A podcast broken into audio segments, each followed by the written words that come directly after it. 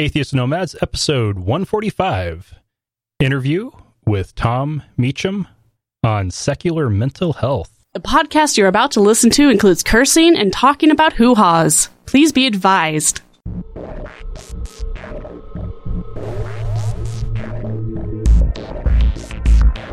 We are the Atheist Nomads bringing you history, science, politics, religion, and interviews with leaders in the atheist community. Not all those who wander are lost. Welcome to another episode of Atheist Nomads. I am Dustin. Joining me as always is Wesley. Hello, everybody. Why is there porn on my walls? I- I'm just joking. But- or am I? Yeah, if you have to ask, it's uh, Yeah, and assuming we don't have any uh, technical difficulties, this episode will also be available on YouTube, uh, youtube.com slash atheist nomads, or at least go onto YouTube and search for atheist nomads. Uh, the episode should be there. Um, before we introduce the guest, I do have a couple of things to bring up. First one is we have an app now. It has officially been released. It is available on iOS in the App Store and Android in the Google Play Market. Yeah, so we got two apps. That's right. Fucking hey. And a uh, one of our, our listeners uh, reached out to us to see if we could talk about um, a uh, the daughter of a coworker of his. Yeah. Um, she has cancer in her eye. We're talking a very uh, young, like four or five year old girl with eye cancer. Um, the insurance isn't likely to cover much more or all that much of it. Um, so they do have a GoFundMe to uh, try to raise twenty thousand dollars. That is probably not going to be enough to actually cover the bills. So please help out if you can. Uh, the link will be at the top of the show notes.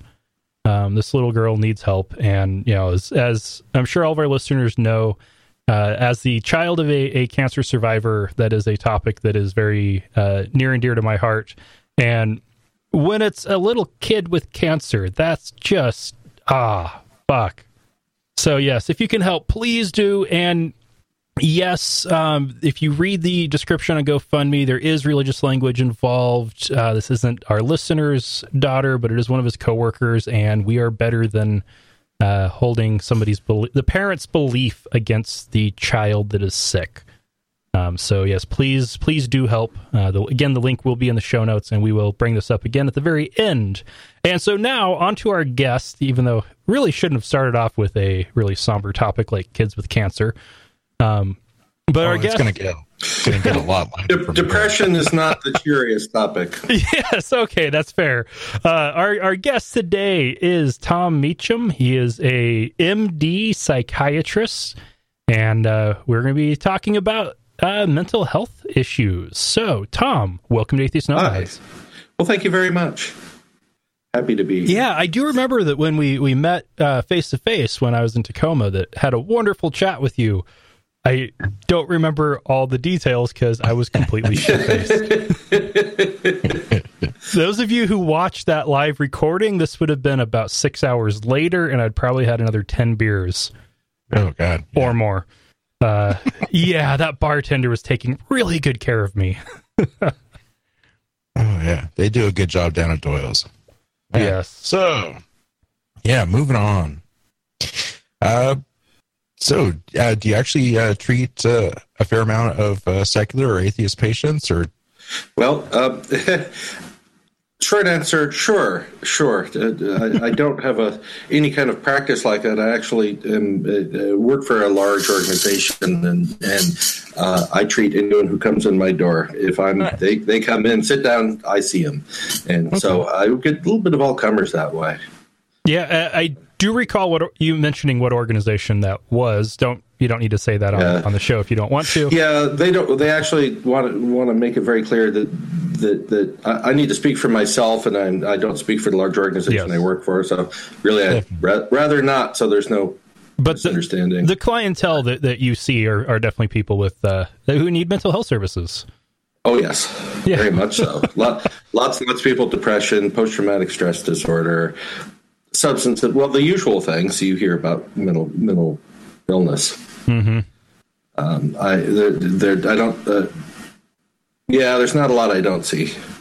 All right. Uh, so, uh, why did you you get into uh, being a psychiatrist?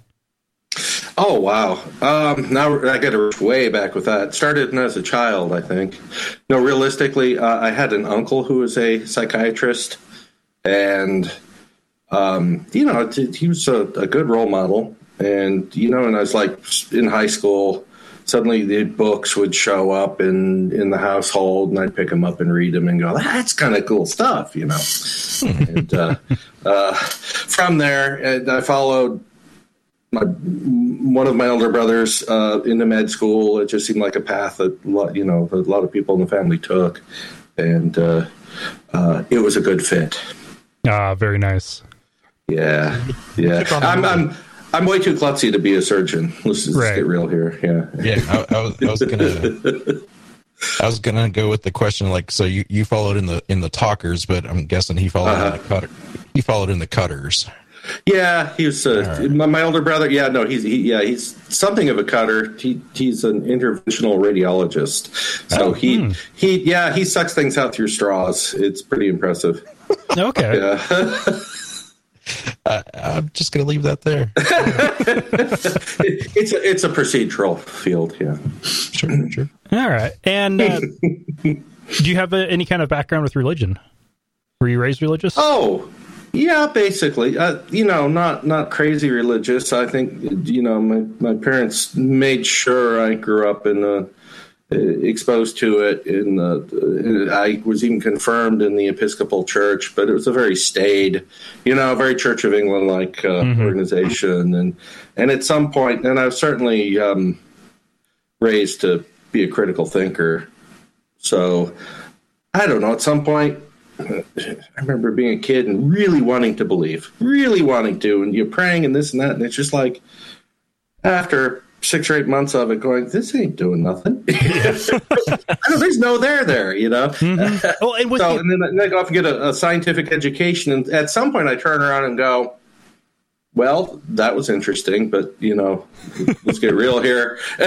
well, and, and the whole Episcopal style, though, it's it's like I, I've been to a couple of Episcopal services and even a, an Episcopal funeral, and it's very much going through the motions of the tradition. Yeah, our our Episcopal priest was an old Air Force general. It was something to do with the missile program and nuclear weapons and whatever. And I think he got cancer and had a change of heart on all that. So his father Medeiros, and uh, uh, yeah, I mean it's just very straightforward. You know, it was no nonsense. He didn't. Although I went back many years later, same church, and and I think it kind of went from high church to low church in the in the meantime, and and. And the preacher was talking like this, and it's like, "Uh oh, I gotta get out of here." Oh, Gotta wow. watch out when they pick up. Yeah, it was like it's strange. Wow. Okay, That's so in that's in Florida. Yeah, But- it's kind of I think it tr- it tracked with the uh, the born again you know stuff Mm-hmm. happening d- d- during that era. but yeah, going from Episcopal to uh, atheist, that's not a huge uh, jump. No, not really. And and truth be known, I have been known to join up with uh, Unitarian churches, but but ones that have a fair number of atheists. You know, Mm-hmm. the ones where the, the the the scientists like to hang out. Oh, definitely. Yeah, well, uh, you wouldn't get any big thing uh, for judgment from us on that. Yeah. Well, yeah. You know, why do Unitarians sing so badly, sing hymn so badly? They're reading ahead to see if they agree with the lyrics. All right. If they you don't piss a Unitarian off, they'll burn a big wooden cross on your pardon me, big wooden question mark on your lawn. Like, Oh, Uh, my my wife was, was I blew raised, that joke, yeah. my wife was Yeah, raised going to went right. Unitarian church. Exactly. Exactly. All right. So, uh, one thing that you definitely hear about from time to time is religion creeping up into the whole mental health uh, topics, like uh, you know, so-called counselors who have some kind of a, a certificate from a Bible college and not necessarily any real training. Uh, right. Why is that really a thing? well, I, the average, I'm sure all this varies from state to state because it's the states that regulate licensure and, yeah. and such. And then there's pastoral counseling, which blends into actual mental health. And then, you know, you get you'll get pastoral counselors who in fact are licensed therapists, social workers, psychologists. Hmm. Um, uh, and and and so it's kind of buyer beware out there when you go go to a therapist or even a psychiatrist. Um, ethically, they should be telling you what if they're doing that. I mean, you know, if that's what you're looking for and what you want, and in fact is what a lot of people want. Uh, it's all well and good, but that's what you really need to know. You ought to, you deserve to know that that's what you're that's what you're getting before you sign up. Yeah. Um, um, and then I mean, it, yeah, it just it's like a a a matter of degree. Uh, there, there's the every every degree of how much religion do you want to put into it, you know. Mm-hmm. And now, um, going to medical school and medically, what psychiatrists do, uh, and when when the psychiat- psychiatrists are the they're the organization that comes up with this is how you make the diagnosis, and um, we used to be responsible for all the treatments and things, but that has over over many decades things have stratified. You know, we do the the biological treatments more than mm-hmm. the therapy. Um, uh, uh, there are psychiatrists who still do psychotherapy, uh, but you should, you know, in general, you're probably not going to go to a psychiatrist in modern times with insurance companies and things and not walk out with some sort of prescription or likely to, or at least be evaluated for it. Um, in terms of in terms of therapy boy where do you start? Is it even scientific it should be there are scientific scientifically proven therapies. Mm-hmm. and america they tend to you know over time they, they they aim for efficiency you know and it's driven by a lot of economics as well as the science. But uh, so they're they're getting they're getting efficient at reducing symptoms. Um, and they do look a lot different than they used to. Uh, there, I remember one psychiatry resident back in the day. This is I was in training um, in Dayton, Ohio, and he was doing studies showing that when people prayed for you, even if you didn't know you were being prayed for, you were most more likely to get better. Oh wow! I believe yes, and those got published, and then they were later found to be fraudulent. Mm-hmm.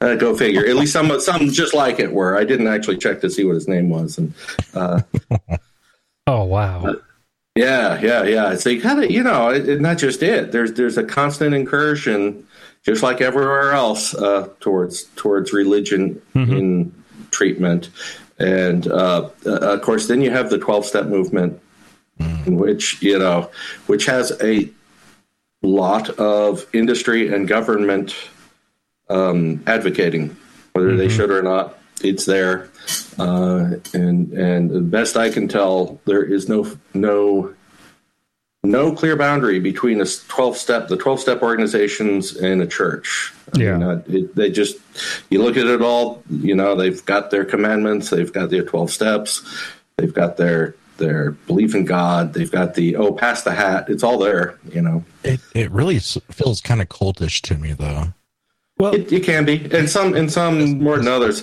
Group. I'm coming from the south. I'm I'm only recently to the uh, Pacific Northwest, and I'm coming from the south to where 12 step groups are, you know, they'll tell you you have to believe in Jesus, not just the God as you understand them, which is the official way, mm-hmm. but Jesus proper. And uh, if you don't, you can't possibly be sober. Now, I I know some good atheist AA members who hang out there basically, so that other people coming in who may have some, um, uh, well, maybe atheists themselves can, you know, understand that not everyone thinks that way, and there are other people who do it, you know, without the uh, the higher power aspect of it. Uh, this is a big topic, so that we haven't really covered as much as I kind of wish we have. So uh, let's go ahead and take a quick break, and then uh, we'll be back and delve more into the whole recovery type thing. Atheist Nomads is proudly brought to you by Archway Hosting. Check out their low price, full featured hosting solutions at archwayhosting.com. That's A R C H W A Y hosting.com. Hey, we're also brought to you by listeners just like you. Find out how you can become a patron at patreon.com forward slash atheist nomads. That's P A T R E O N dot com forward slash atheist nomads.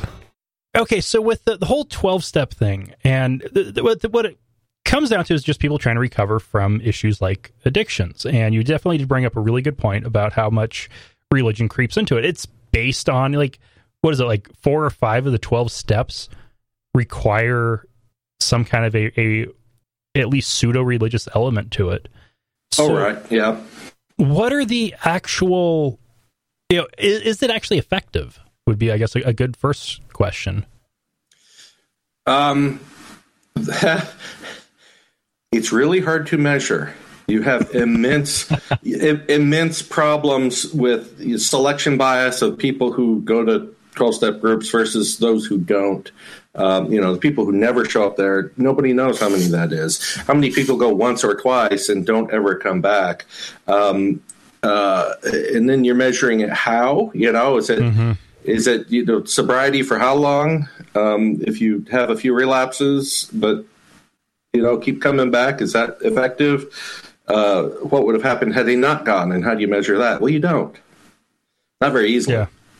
I mean, it, it, it, the, the amount of, of uh, resources to go into a study like that are just tremendous, tremendous. Um, suffice to say, anything um, basically funded by the government tends not to have it. The truth, thank goodness, tends not to have um, uh, a lot of religious aspect to it, so they don't even touch it, and that's where the big money is for big studies. But I just took a court order. I just took a quick glance at the yeah, AA lots of court order stuff. Yes, and only uh, only one of them has anything to do with alcohol. You'll notice. uh, seven, seven, out of the twelve have uh, direct reference to religion or God or wow, understand exactly. him. Now, now, and then you you look at what is how does the religious part of this now the the according to twelve step sources they say that that they didn't even bring religion wasn't much a part of it well depending actually there's a precursor to to 12 step groups that was the oxford group something a name like that uh, and it was more explicitly religious but that they tried doing it without religion, and Carl Jung, of all people, said, "Oh no, you must have some sort of spirituality in there." Mm. They took it. They took it, and you know, uh, um, uh, uh, friends of Bill, you know, the Bill took took it and ran with it, and um, uh, it, it ended up looking like this, kind of a little bit of a sort of a fundamentalist feel to it, uh, just real American style spirituality. Mm-hmm. I, I, don't know that whether or not a if that story is apocryphal, it is widely shared, um, and and b if it is really what Carl Jung intended. I just don't know. Yeah. But you know, when you're dealing with things like religion, how much of it is? I mean, you talk about fellowship in religion. Mm-hmm. Fellowship is critically important in oh, yeah. staying sober if you're alcoholic. I mean, it's the people. I, I, I personally see folks who get involved in in the world of people and doing things and being a part of things is doing so much better than folks who stay home. Uh, it's observational. There are some. There are actually some animal studies um, on that, and I'm sure somebody's been doing human studies. I, I'm just not familiar with them. So, what what parts of it? Okay, let's go ahead and just move away from from that. But with trying to get through addiction, um, what are the things that that do help? What's the, the actual path to to recovery? Uh, I do think. Well, let, let me. I I am going to go back to the twelve steps because okay. oddly enough, I think there are aspects of them that, that, you look at and you go, "Wait a minute, you know, I've seen that somewhere before."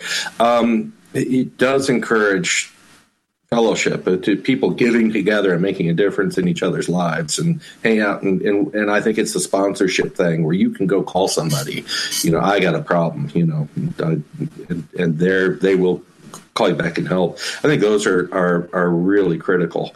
Um, heck, there's even, even some of those steps bear an awful lot of resemblance they're coming out an awful lot of resemblance to the the total quality management, you know, Deming's um, uh, continuous improvement thing. So, you know, I look at myself, I, I, I take a, an inventory, I look, and then I, I try and get past that, and then I go take a look back at what I've done, and and and it, and, and you know, and you keep doing it over and over again. Well, it's just quality improvement. Um, mm-hmm. And, and and feedback loops and and introspection um, one, for whatever reason, and I don't know that I've ever heard a really good explanation for, for it, but I, it is so universal that that um, a huge proportion of people with addictions of all types have this really. Uh, if you've if you've been around a loved one who has it, you'll know exactly what I'm talking about. The denial of it is incredible. I mean, just you can't believe how powerful that is.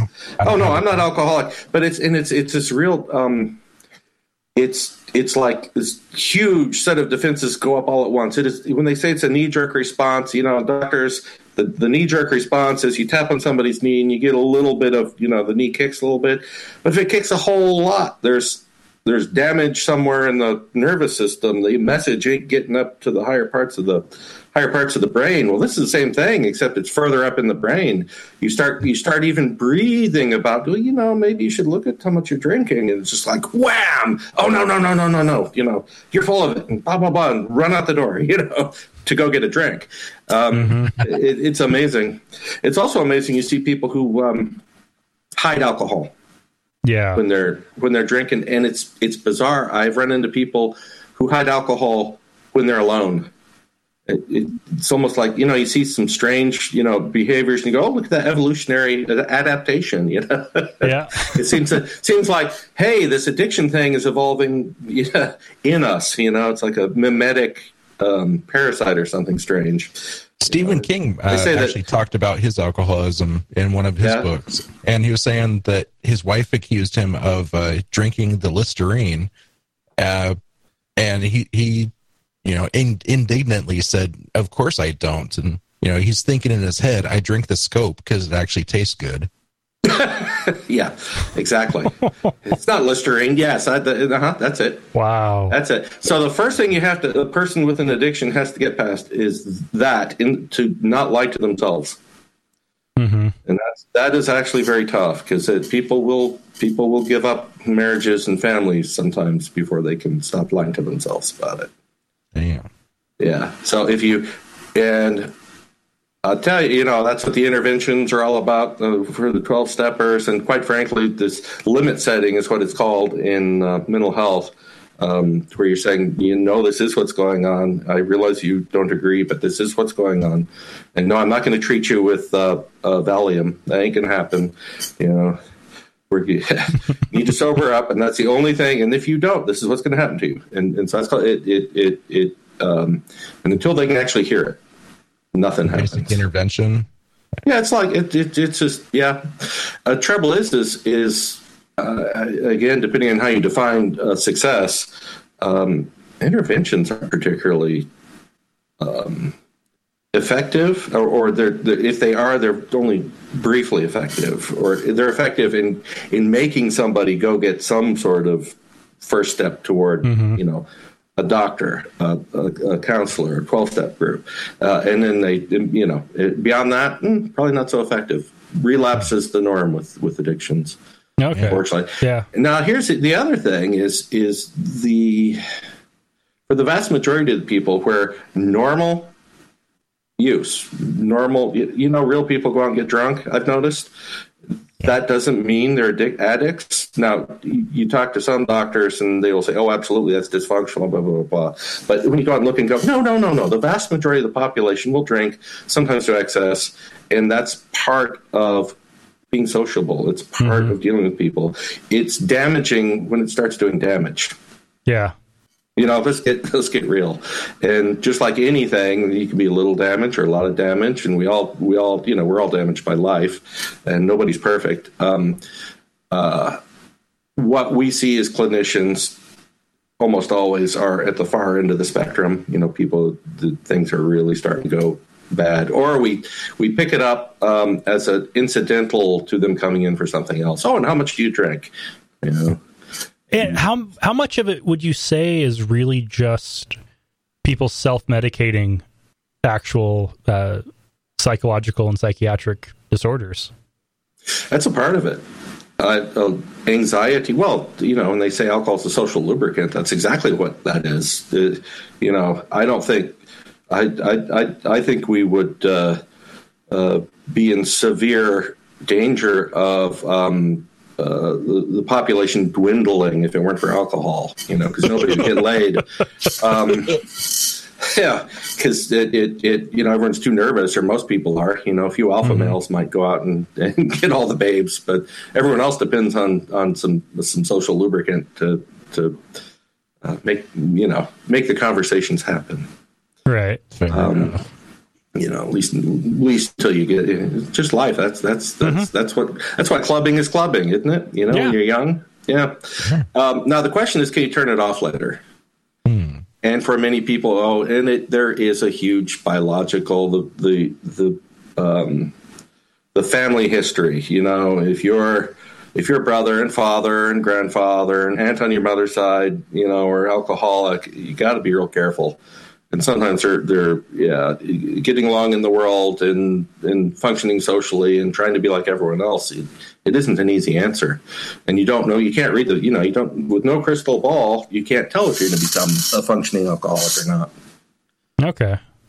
You know, until until you get there and go, oh, I can't stop this. That's uh, uh, definitely a good point. One of those spots where you just kind of have to like realize, oh, it's you know seven in the morning and I'm having my first drink because you know, I need to recover from the night before. Well, right. Oh, if I don't have that first drink at seven in the morning, I'm going to be shaky all day long. Yeah, that's uh, you're already into the realm of um, it's doing uh, damage to your nervous system. It's it's Yeah. it's yeah, and and it quite it's real funny. Alcohol will affect different people. Some people just have their whole systems are just cast iron. All the alcohol in the world doesn't seem to bother anything. Other people, their livers give out first. Other people get seizures and shakes and things when they try and stop. Um, pancreatitis, you know, you just get all kinds of weird, different things. Um, uh, and and uh, uh, unfortunately, by the time that stuff starts happening, it's you're pretty far along, and it, it sure gets hard to stop drinking. At the, it becomes awfully necessary. Well, it, you you brought up the you know people coming in and you say you know you I can't just give you Valium. Don't even think that's going to happen. Uh, how long does it take when an alcoholic comes in? Say it's somebody who comes in because they know they're an alcoholic. How long does it take to figure out how much of the problem is the drinking and how much of it is the cause of the drinking? Or to where you can start medicating. sometimes you never quite figure out, you know, which came first, the chicken or the egg. Um, uh, it, it does start to become. It, it, the problems co-evolve, so by the time it gets to the doctor's office, you've got a tangled knot. It's okay. It isn't so much how to get this way; it's how are we going to untie it? You know, the Gordian knot of, of the situation. Um, realistically, uh, you know, there's some questions that just you, just say, well, we really don't know how to answer that. You know, as advanced as things are, um, when people start describing their, you know, panic attacks when they were 16 and then they start drinking at 18 and went, whew, that's better. You know, you get a clear history of it. It's like, okay, that's, mm, yeah. Uh, uh, but then you got to convince them that to, to, to avoid things that cause withdrawal symptoms and try and go with, with treatments that don't cause immediate relief, but very slow and gradual relief. Hmm. You know, the, the, the uh, one of the the classes of medicines that um, vie for the most popularly prescribed medicines in the country are the antidepressants. You know, they're right up there with the blood pressure medicines and the cholesterol medicines and stomach medicines. Uh, but people, you know, people tend to talk about that a little less than maybe you know what they're doing for their for their heartburn. Um, so you don't hear about it, but those things are incredibly commonly prescribed. Uh, and Just incredibly embarrassed about having a mental problem that that, that need help. Oh yes, oh yes, um, and well, yeah. Of any, it, it, it at least historically um, can cause people more social damage to have that get out than a lot of the physical problems you might end up being diagnosed with. So people do historically have kept it quieter, and uh, mental health records are a little more protected. It's the most private and intimate things. That, you know, I mean, it's it's it's right up there with uh, some of the the uh, the OBGYN things. You just don't, you know, you mm-hmm. don't talk about flight company, uh, but incredibly common. Yeah, incredible. All these things. It was just get away from the alcoholism. Which, by the way, things like alcoholism, drug addiction, the the person who's going to at some point, you know, not just drink to excess here and there, but to seriously have to confront how am I going to stop this? That may be uh, roughly ten percent of the population. Hmm. Oh wow. Um, yeah, yeah, yeah. At some point in their life, they'll have to do that. You know, hey, you look half, half, and three quarters of the population go out and have a good time on Friday night. You know what I mean? Yeah. Just just try not to get a DUI when they come home. Uh, uh, uh, to hear, I don't know, the establishment medical institutions, and they give their pronouncements, it's oh no, you are drinking too much. If they've redefined getting drunk as a binge, you know, five five ounces of liquor is binge drinking. It's like, no, that's getting a buzz on. You know, when did this yeah. happen? It, it is. That's it's just. so I, I, I I have a little problem with that part of the establishment that likes to over pathologize things.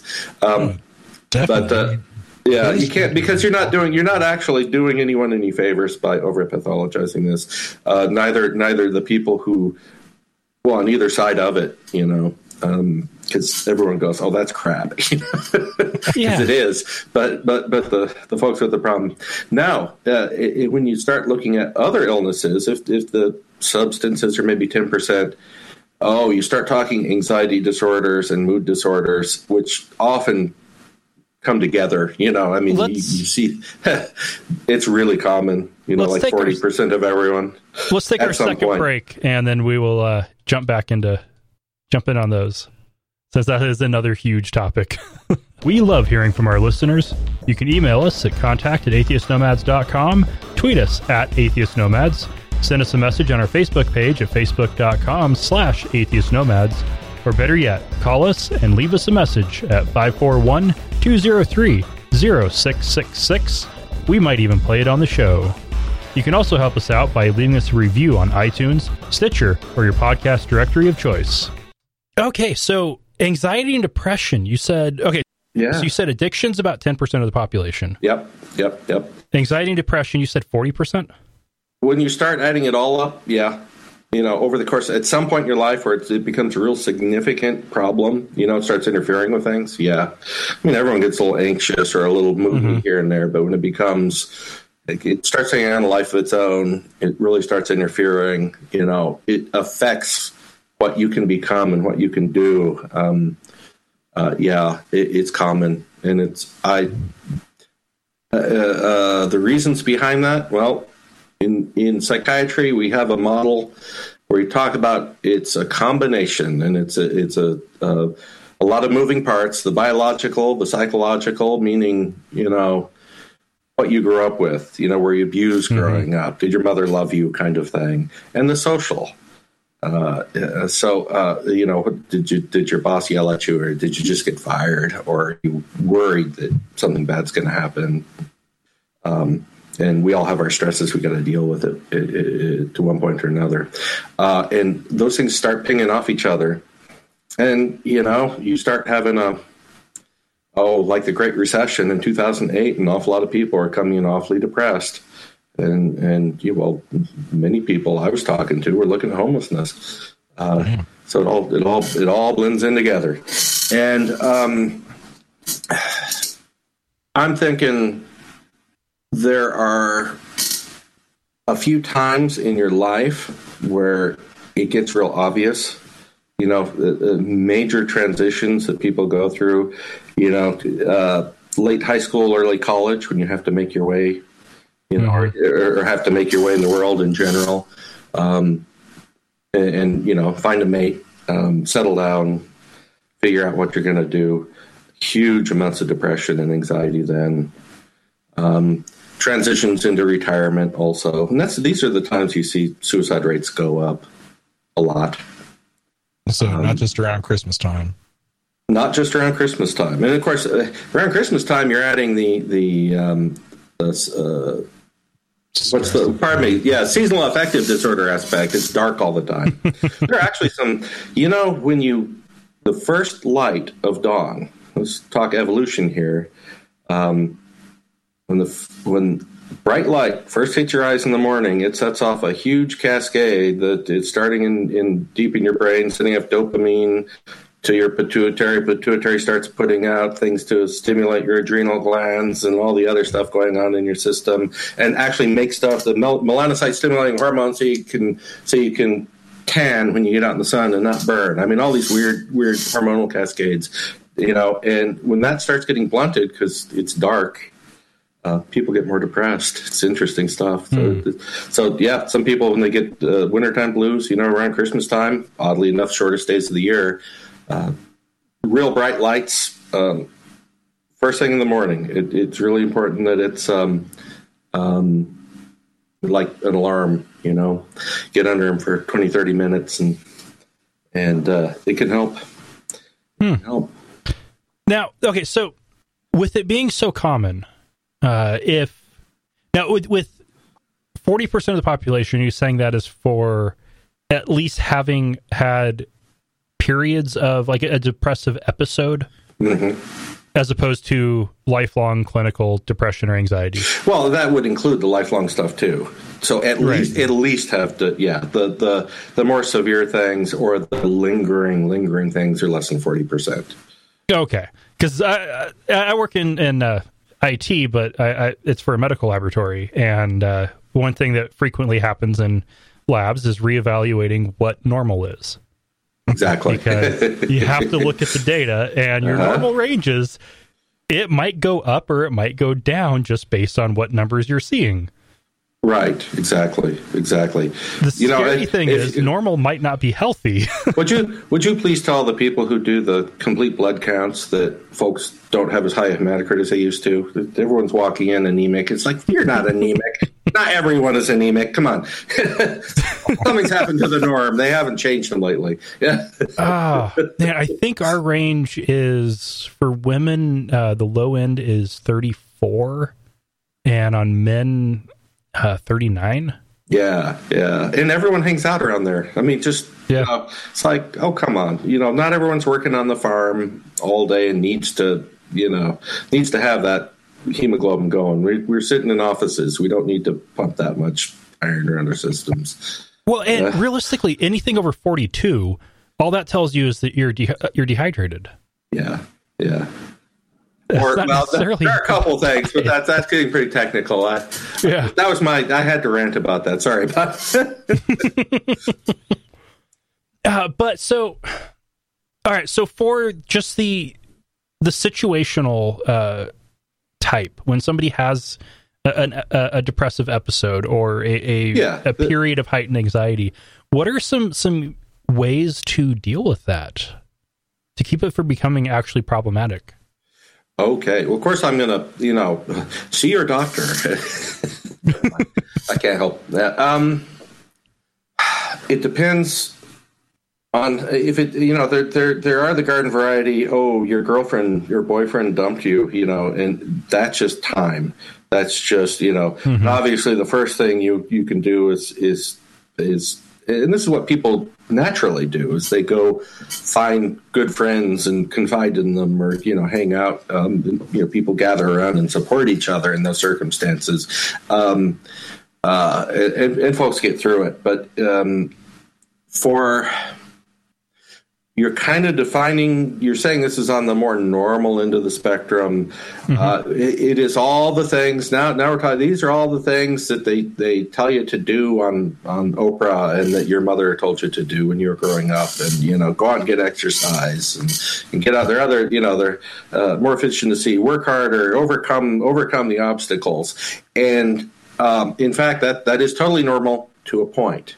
And after which if you're starting to get into now the sort of things you actually will go to a psychiatrist to, to see, or even your family practitioner, it's getting bad enough. You really are going, I need to, I need to get some help here. Um, telling somebody to overcome it, you know, uh, you, th- this will pass is, is, can be damaging. It's, it's Mm-hmm. uh, like the worst advice you a person. yeah, yeah. Well, major depression is no longer, you know, your girlfriend dumped you and and this will pass. It is it is an illness, uh, and and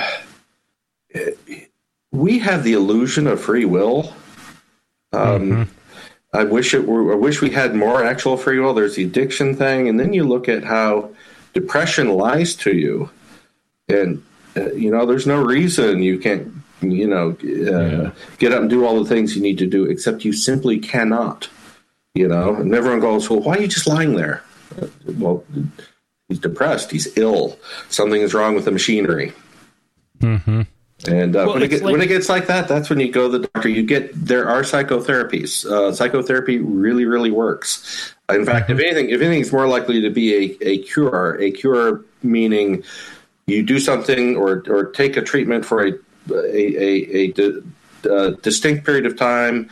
You stop the treatment and you never have the problem again. The psychotherapy is much more likely to get you where you want to get as a cure than the medicines.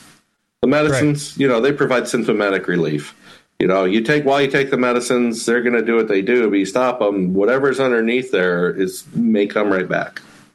Mm-hmm. Well, and it's like with with Lauren, uh, her with her depression, when something's wrong, telling her "Yeah, I just got to deal with it isn't going to help because it's in her case medical. Yeah, Uh, yeah, Telling her, uh, you know, it's time to give your doctor a call. That actually can help. absolutely, It's all in your- absolutely. Yeah, yeah, ooh. yeah. The the the it it really because you take somebody who's grappling with these can be profound feelings of hopelessness, and you say, you know, overcome it. It- It's not going to help. It makes the feelings of hopelessness worse on average, uh, and and and or it makes them hurt and angry and and it, it no, it, it's not constructive. too. I mean, like, why can't I get over this? I'm, I must be defective. Yes, that's one of the. Now, when you when you talk depression, there are some real characteristic symptoms. They're actually kind of physical symptoms, but they, they we call them neurovegetative, um, and one of them is pathological guilt. You know, I, I you know, there's something horribly wrong with me. I can't do this stuff. I can't, you know, get up and over the hump and make things happen. And it's it's my fault. I'm not doing the stuff I need to. Uh, and some of them are more clearly physical insomnia problems, so it's trouble getting to sleep, or is often the case, waking up early in the morning and just can't go back to sleep. You know, feeling like they're feeling terrible. Um, Are you Appetite saying that changes. Some of those, of uh, overachievers that like wake up so early in the morning might, might actually be depressed. No, oh well, no, not all waking up early is depression. Not all it's not all neurovegetative symptoms. Matter of fact, heck, there's there uh, that can be totally normal. It can even be the opposite, a mania, which is like there's depression, there's normal, and then there's mania, which is which is no need to sleep. You know, I'm doing great. I've got lots of energy. No, that's that's- it's an illness, but it's not depression. so yeah, no, you can have all kinds of reasons not to sleep. One of them can be depression. Um, appetite changes. You can have all kinds of reasons to have an increased or decreased appetite. One one of those reasons is depression. Uh, inability to concentrate. Probably the first thing they taught us in medical school is when a patient walks in your door and says, it, you know, he's, ta- he's talking to, I think he was talking to future primary care doctors. You know, when your patient walks in the door and says, "Doc, I have Alzheimer's," you know, I can't concentrate at all. They probably do not have Alzheimer's. Um, it, it, it, it, depression is even called pseudo dementia of depression. It looks a little like Alzheimer's, you know, they're just scattered, scattered, scattered. Uh, it's not, it's depression. Treat the depression, it tends to get better. Wow. Yeah. Uh, of course, the low energy, depressed people just can't get moving.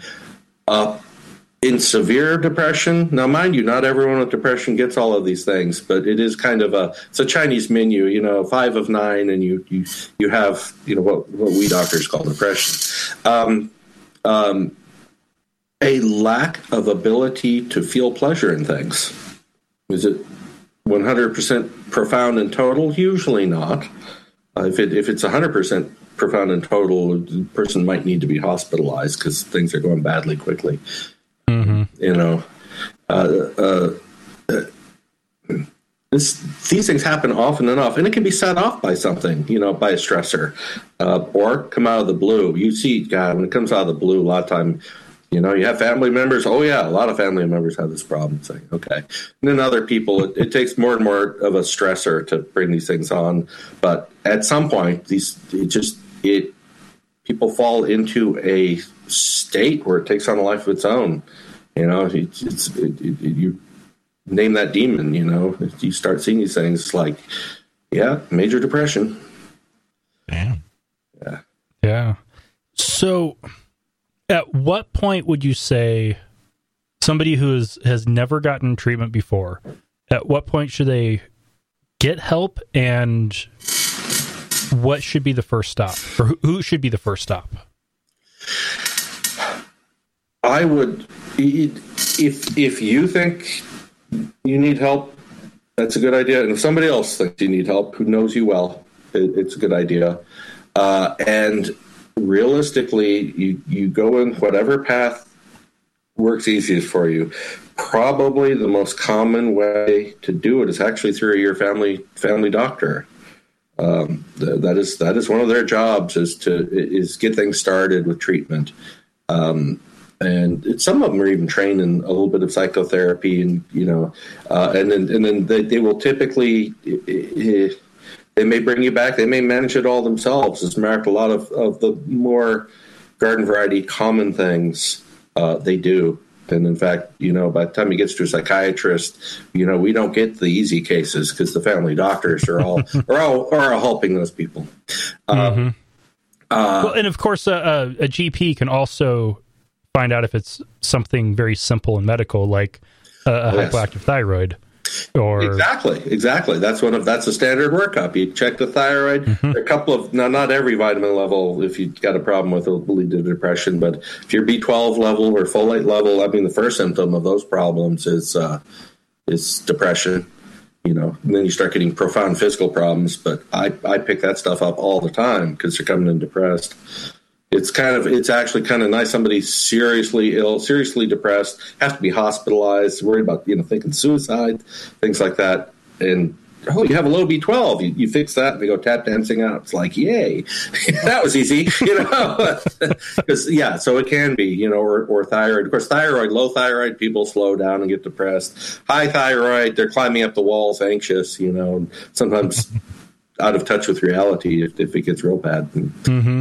Testosterone, of course, is another big one that can do that. Yeah, yeah, yeah. Well, it's a little controversial, and it, it will probably mm. always be a little controversial. But yes, um, uh, clearly, clearly, the the um, uh, sex hormones for men and women affect mood mm-hmm. a lot. You know, obviously, when women start complaining of the premenstrual uh, dysphoria, um, PMS. Um, that, so those are those are the hormonal fluxes that are probably going on there. So if you got a guy that's taking a lot of Rogaine, you might want to, and he's having depressive symptoms, you might want to ask him to get off of that for a while. The minoxidil. Yeah. Oh, I'd have to I'd have to look up the yeah. I'm sorry, Rogaine being that's a hair treatment that actually.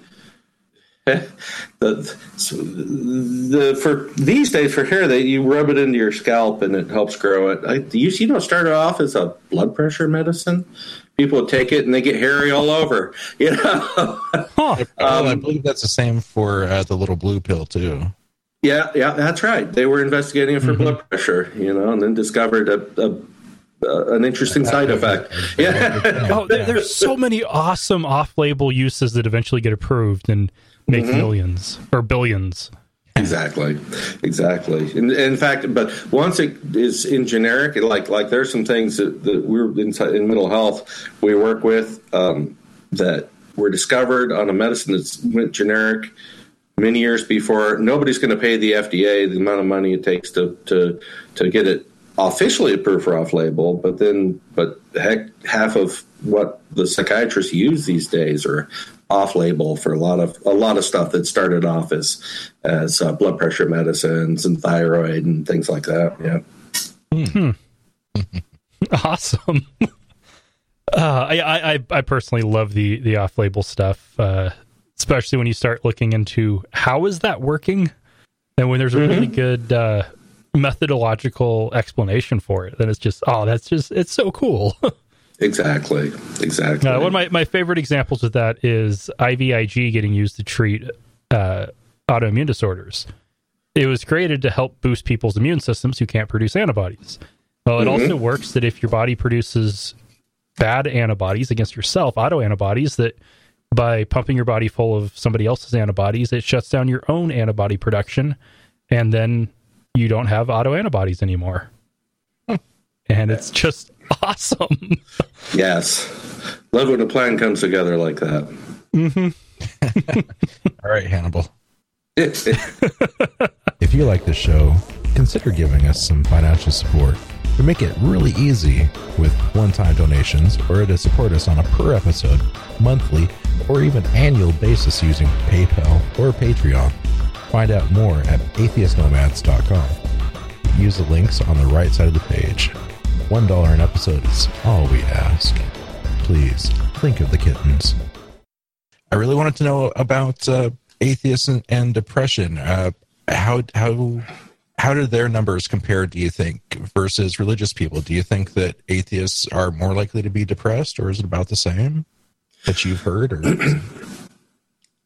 I think that I would. uh, Okay, first, I don't know for a fact the answer to that question. okay, That won't stop me from pontificating on it. excellent. uh, I, I really think we are no more likely to get depressed than other people in our demographic. I mean, you, you, if you if you really look at it, atheists on average are are uh, on average, obviously not everyone, uh, m- you know, more white collar, uh, academic. Um, uh, uh, and, and probably fairly uniformly, you know, some higher IQ.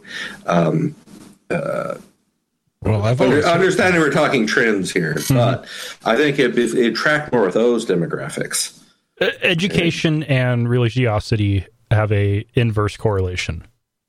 I've always Yes. heard that Yeah. the dumber the person, the happier they are, and Republicans are sure dumb. well, we ha- we we have to think about the problems in realistic ways and try and you know. Um, there is something to be said for uh, denial. Ignorance is. Yes, denial as a as a defense mechanism. It works. Yeah. Well, So, so the, those of us who are really thinking about, you know, looking at the world as it is actually happening, um, yeah, it's. I think I think a, a key to happiness is to deal with the world as it is, but you know, to a point, uh, dealing with the world as it is not um, can can be pretty groovy too, right up until it slaps you in the face. you know, well, and a and those of us who are in the reality based communities are trying to prevent it from slapping you in the face. You know. well, and a couple big benefits bringing up things that you've already mentioned that uh, religious people have, especially those who are active in their religion, is you have a community, people you are regularly meeting with. You have a, a social safety net um, right there with that, and even if they forsake you, you still have your imaginary friend, yes. so you're never alone. That that is true. That is true. I'm um, uh, where things become existential thinking. You know, um uh, Jean Paul Sartre and things. It, it sure sounds pretty depressing, but I, I I don't know. I think I think we can look at, at things and go, well, yeah, we may not you know, everyone knows we're going to die and everything, but heck, this is a pretty good ride. Oh, definitely. Uh, I, I definitely think that that uh, atheists have a lot of uh, definite advantages there, uh, areas like that. Uh, it's it's always surprised me how much uh, religious people cry at funerals versus atheists, or at least the ones that I've seen. Uh, religious people are just losing their shit, and I, I think they they somewhere in the back of their mind they they know that the shit's false, but that's just me. Yeah, they have to defend against it too. The, the you know the, the people who are who are proclaim, proclaiming God the loudest, they have the most doubts. Well, Just I- like when when you see all the the the um, uh, anti homosexual legislators who get caught, you know, in scandals. Um, uh, it, it's yeah. There, it, it again. It goes with the denial and that strange knee jerk response to things. It's like, whoa, that's not normal. That's that's there's something cut off there. The frontal lobe. Well, and I've also found observing it with my own family is that uh, the, the same thing with those of us who aren't religious, and especially atheists, uh, grieve faster, and it's hard to be in denial if the person is dead, uh, and you have a, a reality-based worldview, and there is no one to bargain with. And if you cut out those two steps, Yeah, that's true. Now, now harder to- I'm, I'm trying to think of the. so there's some complexities you can add in there. It's not. It's not when things are otherwise, all else being equal. I totally agree with you. Now, if you actually have a biological predisposition disposition to depression, uh, you know that might be different. But. But Mm-hmm. for otherwise, you know, all the equipment working right, and Oh, yeah, uh, yeah, I'm, I'm, I think it's pretty groovy being atheist. You know, I just I just don't like um, uh, superstition, Mm-hmm. organized or otherwise. Yeah. and okay, not to get keep it on the, the morbid area, but like when somebody dies, I find it almost poetic if it's somebody who's lived a good life and they have a final Yes. the end. As opposed to a to be continued at the end. Eh. Most most of them. There are uh-huh. movies that do uh-huh. not need a sequel. But yeah, that the whole thing that this is just a trial run, and you know that that, that just upsets me to no end. Well, it is a trial run, but it's somebody else who gets to do the next run. You know, it's not. You know, You know, this, this, yeah. this life that we have is is so final, so far as I can tell, and I'm gonna make the best out of it. And you know, when somebody's like, "Oh, you know, I'm gonna ride to heaven on a horse with wings," and then you know, have my life uh, eternal with God, I'm like, really, how much more stuff could you do, or or live a better life if you just lived in the moment a little bit? yeah. You know, there's a. It, well, among psychotherapists, it's a truism. Uh, you were talking about the grieving process and whether it goes smoothly or is rough and prolonged and difficult. Um, People who have a lot of, oh, say, anger at a loved one, a spouse, a parent, or something like that, versus somebody who had a real good relationship. You know, when when when the other person dies, which person do you think is going to have an easier time of it? The one that loved them. Yeah, the one that had a great relationship uh, tend to have a much easier uh, grieving process. The Yeah, folks, I had a- there's had a, a lot of anger, and yeah. I had a shit grieving period with my mom. So yeah, you can tell which one I was. Oh dear, yeah, yep, yep. I, I still have issues, and she died in 07. Yeah, Yeah. And with my nephew, I when uh, the last time I spoke with him uh, was not a very good conversation, and I believe I yelled at him. Last time I saw him, I yelled at him, and then uh, had to say um, no when he called me several months later. I reached acceptance that he had died, but yeah, there was still a lot of guilt there for quite a while. Whereas it would have been a lot Yeah. easier if everything had been good. right. You know, and for something that is invisible, it sure does make a difference. I mean, that kind of stress, you know, you don't see it. There's no, there's no, nothing you can tap on and go, yeah, that's that's real. It, it's just a conversation you had, right? You know, it, it makes a huge difference. Yeah. And you can't make things right when somebody's dead. Yeah. All right. Well, Well, that led to a moment of silence. Yeah. ah, editing. man. Yeah. Not a nice lady. Just leave it at that. Yeah, yeah, Oh, uh, that's what religion does. yeah. Well, we boy. got all kinds of all kinds of theories of. Of psychology and depression and things, having all wrapped up in that. It's amazing. Which that was stuff Freud was doing. I think. I think um, Freud got a whole lot right. The trouble is, it was before you could really apply the scientific method, so it was all analog. Mm-hmm. He got a lot. He got a lot wrong, but he got an impressive amount right. Um, you just have to take it, you know, as analog analogy. Mm-hmm. There isn't there isn't actually a little guy called the id sitting on your shoulder saying "Do it," you know. All right. Well, this is man. I really don't want to leave it on a, a downer like this. Uh, we are about out of time.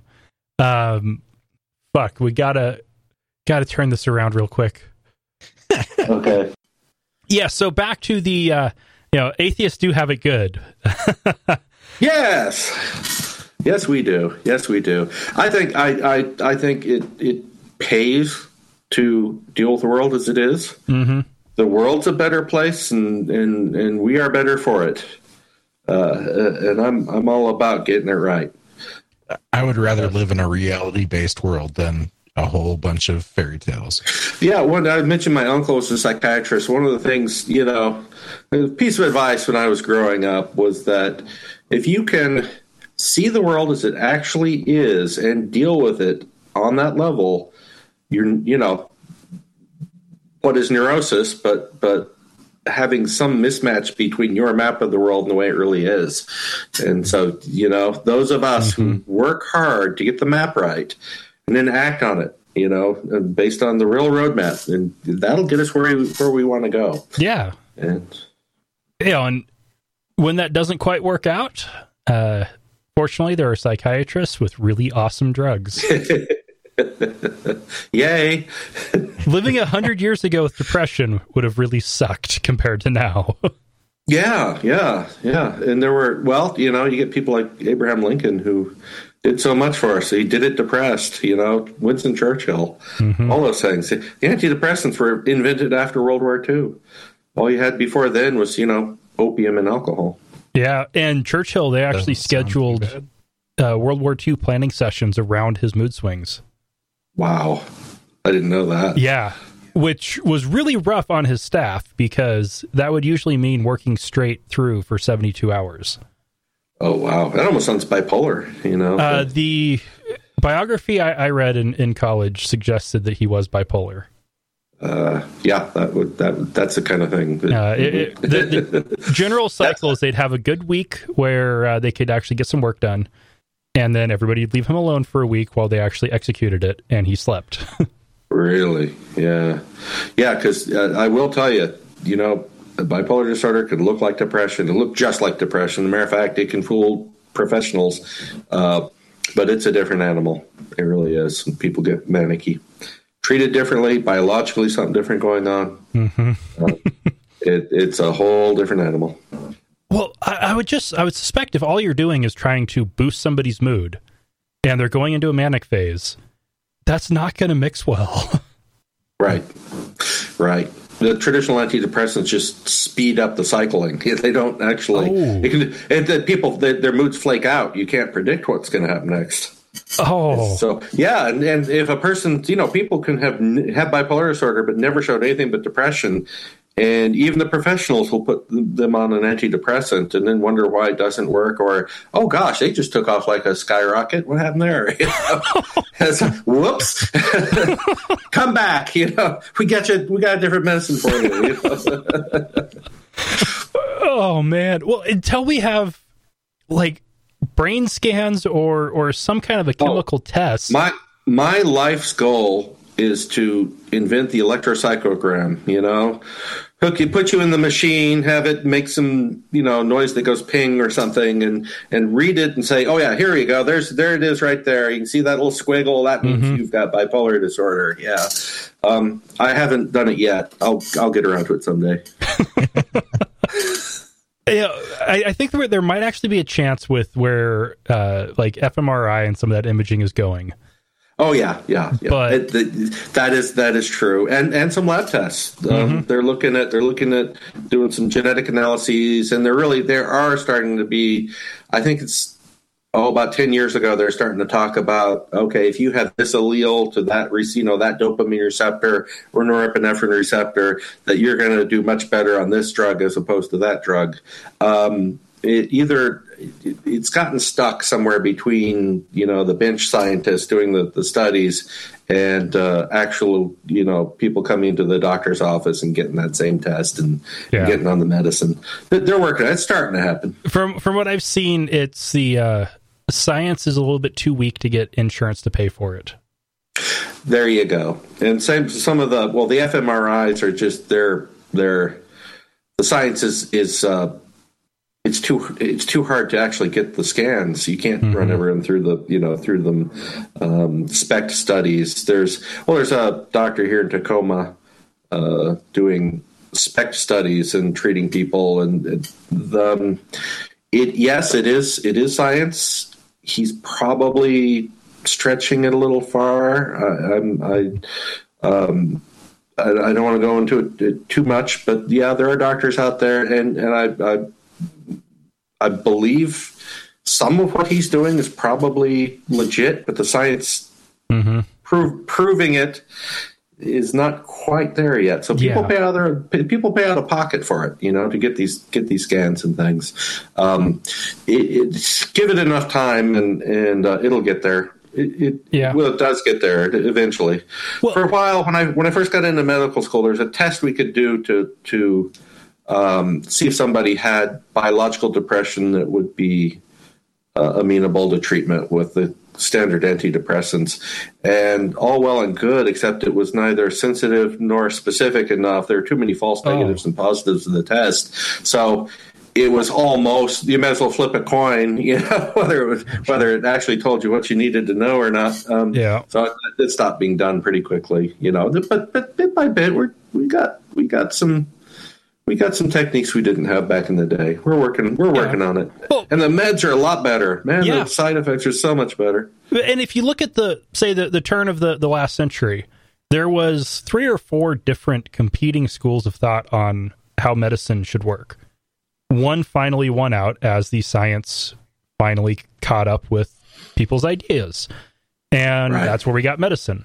This next generation of medicine, or maybe it'd be the third or fourth generation, whatever we want to call it, uh, it's going to take time for the science to and the data to actually catch up with these ideas and find out what actually works. And then it's going to take some time to get it to the point where it's actually cheap enough to do for people. Exactly. I'm I'm looking forward to the the what they call Affymetrix, a company that does genetic things, where they can just run. It looks like in the very near future they're going to be able to run massive amounts of. If it has anything to do with DNA, they'll be able to tell it in in vast. I mean, vast numbers of studies, labs all at once for nothing, very little money. With with it just basically, if you that piece of DNA floating around in your system somewhere, whether it's from you or some bacteria or something, uh, it will know it. You know, that's pretty cool on the cheap, and it's done with like microlithography, like doing uh, computer chips. And the, the DNA, you get the right DNA thing, and it, it completes a, a circuit and lights up. It's like they can do ten thousand different things at once. Oh, where where I think it's all going to be going here pretty soon is you need to do blood work. Okay, drop a, a drop of blood from a finger stick onto a sensor that's on a, a mobile phone, and uh, need some body imaging. Just do it from the, the the mobile device, or something built into the wall in the doctor's office. Yeah, that's called a tricorder. It will And happen. They've been. oh yeah. we are very close. It won't look quite like the ones in Star Trek because there actually will be physical contact required on a lot of it, but we are getting close. And uh, it's going to put a lot of labs and and uh, imaging companies out of business. I believe they've been having an X prize for a tricorder like device for last 10, 15 years, and they're actually getting some really good entries. mm-hmm. Huh. I bet you know at one point there was talk of doing a an EEG scan, except instead of you have to get right up on the scalp to read the brain waves, but if you do it with magnetic waves, it can be done from much more distance. And it was kind of spooky stuff. I think certain three letter agencies might have been interested in some of that, but I never Yeah. did hear what, what happened with it. Wow. Yeah. uh, real a lot of it for me. I just hope that the regulations can actually keep up with the technology because there's only so much you actually want people without a medical license to have access to. Yeah, yeah, and And- and and or make sure it, it as things get proven safe that it be able to get to the more over the counter market. You know, Yeah. um, well, the FDA manages that by just slowing everything down. Mm-hmm. You know, oh yeah. So if the tech is 20 years away, then the FDA will make it 40. yeah. There's a, there is something um, called transcranial magnetic stimulation where they literally will will put this the super magnet up against your head. Is like is a little like electroconvulsive therapy where they zap you with electricity. And you have a seizure and it cures your depression or treats it. And uh, except it does it with with magnetism it doesn't induce a seizure but it's Oh, as far as far as we know, the same idea, except it doesn't zap your whole brain. You can kind of pick the spot you want to do, and it it was a. It was when I was in residency in the late 1980s. They were like, "Oh yeah, this is this is coming. It's hot. Everyone's looking at it. It's great." And it was 20, 2007 or eight before it was 20 years after that before it ever got approved. Damn. Yeah. And it's real expensive. the meds are so much cheaper. You know, Walmart will get you a prescription of Prozac for four bucks a month. yeah. All right. Uh, what do you have? Uh, do you have anything to plug? Well, no, actually, I don't have a book. I just wrote. Um, no, I'm, I'm, I'm just, I'm just here to, to talk about mental health and atheism, and hope I can be a help to people. Okay, we are out of time. Uh, actually, a bit over the, the normal time frame. So, thank you very much for joining us. Definitely. Thank you. I enjoyed it. It was definitely awesome meeting you in person down there in Tacoma. Too. Yes, it was. Hey, come back anytime. Maybe I can go visit you guys as well. Uh, Wesley will be easier for you to visit. He's in Bremerton. Yes, yes. I'm in Boise. Uh, you know, th- there's some really nice breweries up in Poulsbo. We can, you know, have a, a binge drinking session. and with some of those breweries, it's one beer would be counted as a binge. it's just about, yeah. hmm Uh, I'll, I'll I'll walk you over and show you the good Belgians. uh-huh. Yeah, yeah, yeah. And uh, also, do want to remind all of you uh, if you have any money to spare, go to GoFundMe. The link is in the show notes to help out Jolene um, so her parents can actually pay for the treatments to take care of this little girl's eye cancer. Because that, that's just really shitty. Yeah. And uh, yeah, everything would help so that they can actually pay the bills. In four days' time, they've already raised seventeen hundred forty-two dollars. Um, I would definitely like to see this number go way up, and it, it'd mean a lot to them and us as well if you do. Hey, if you if you uh, if you donate a, a good chunk of money to them, please let us know. If you donate any, let us know. Uh, give you a shout out. To, Yes, definitely. Uh, send us a screenshot from uh, GoFundMe, and and we will give you quite the shout out, or just an email saying you did. yeah. Uh, we could also try a scathing atheist style uh, challenge on that, promising to uh, see. Theirs was insulting anybody you want. Um, Oh. I don't know if that's quite our forte, but uh, I, I could probably do that. You got somebody in mind? I I can do just about anybody but, but Christopher Hitchens. He's yeah. Oh, I can do Hitchens. We can do everyone then. There we go. Uh, I, don't know, All like, right. I I would love to go after Mother Teresa. Just saying. All right. Anyway, if you have a special request of us uh, and you donate money to help out Jolene, you can go ahead and email that request to us. And uh, if not, just let us know that you donated, and uh, we will uh, give you a shout out on the show um, with our, our thanks. And uh, Tom, thank you so much for joining us. Oh, thank you for having me on. And for our And listeners, we'll like be. to- Oh, go ahead. if you would like to donate to the show and have me uh you know do the show nude You know, just you know, you have to donate at least two hundred dollars, and I will do that. Likewise, uh, if you would like me to not do the show nude, Yeah, that's that's. again, I'm in for that one. Hundred dollars. Okay, if it's hundred dollars for Wesley to be nude, um, anybody who matches that, that and by matches I mean one dollar will be enough to match it. I will happen to lose the video. Yeah. All right, we'll be back next week with news.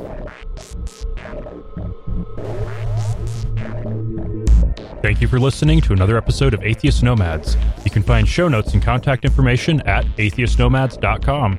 Follow us on Twitter at Atheist Nomads and like us on Facebook at facebook.com slash atheist nomads. Please subscribe to the show in iTunes, Stitcher, or your podcatcher of choice, and while you're there, feel free to leave us a review. Theme music is courtesy of Sturdy Fred. Until next time, this has been the Atheist Nomads.